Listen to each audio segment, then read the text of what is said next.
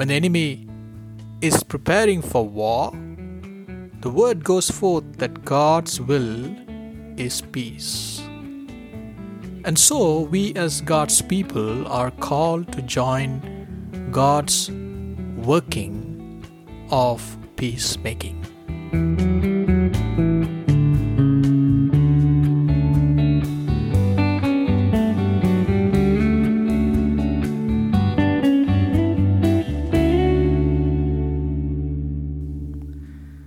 A very warm welcome to you, dear friend, and you're listening uh, to the program Feasting on the Word.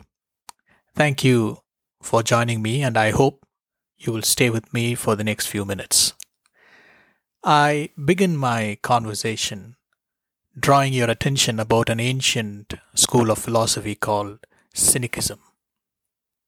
One of the key proponents of Cynicism was Diogenes who lived at the time of Alexander the Great.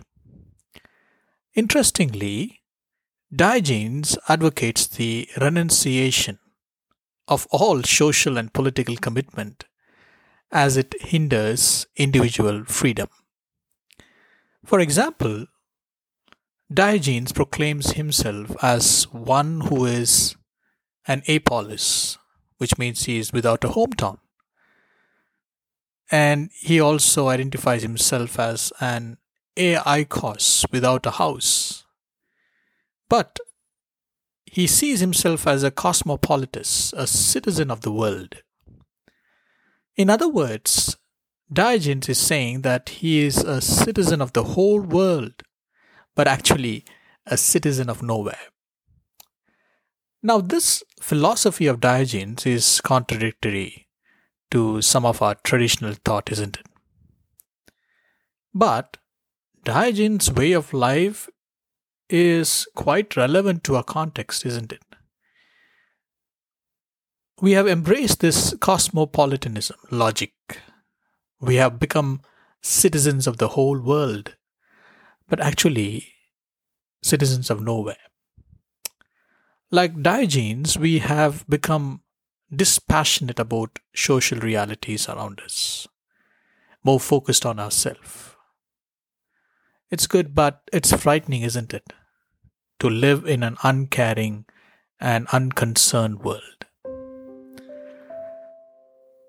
Nevertheless, in this standpoint of impassive living, I want to invite you to the vision of Isaiah in the Bible. In Isaiah chapter 2, verse 1 to 5, Isaiah the son of Amos foretells what God is going to do. God speaks through Isaiah, saying that many peoples, irrespective of ethnicity, race, and culture, will say, Come, let us go to the city of Jerusalem, on the mountain of the Lord, to his temple, the house of Jacob so he may teach us his ways. Now, urban centers are important for our God, especially Jerusalem. God informs Isaiah that he will speak his word from Jerusalem, and he shall sit as the judge on behalf of many peoples, many nations to settle their injustices. And as God dispenses justice, people will beat their swords into plowshares and their spears into pruning hooks. Isaiah goes on to say, From that time onwards, nations will not lift their sword against one another, neither shall they learn war anymore.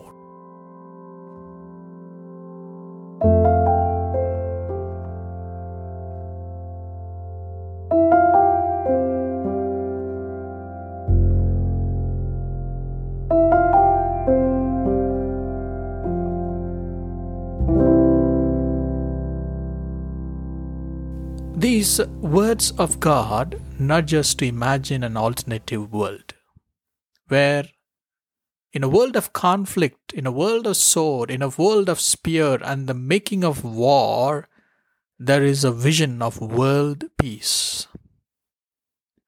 That is, God's reign through His Word, settling the animosities between cultures, races, and ethnicities, which in turn transforms the implements of conflict into tools of community.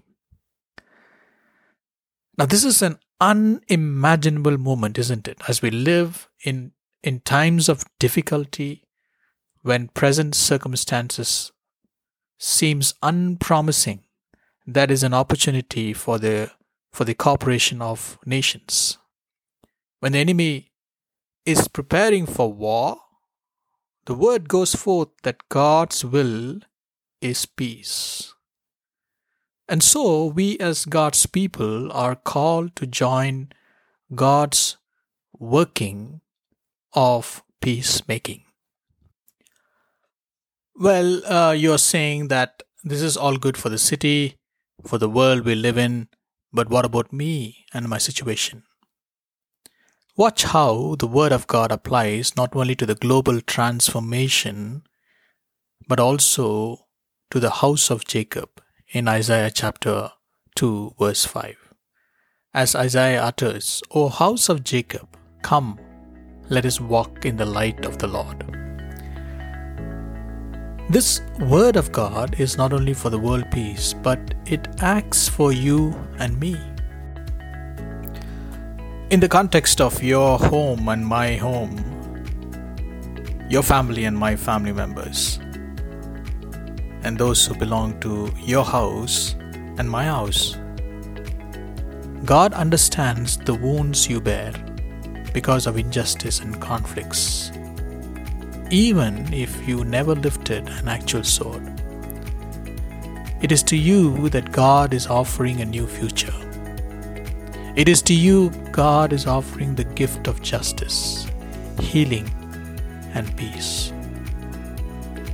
Friend, in our fractured relationships, instead of conflict, God is wooing us to hold peace, to trust Him so we could lay our swords and spears down and participate in God's offering of a new future, the gift of justice, the gift of healing and peace for you and for me.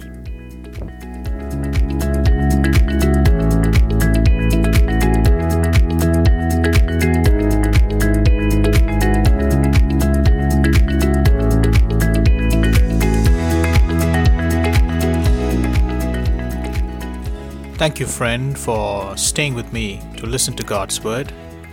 Till we meet again, may the grace of our Lord Jesus Christ the love of our Father, and the communion of the Holy Spirit be with you and all of us now and forevermore. Amen.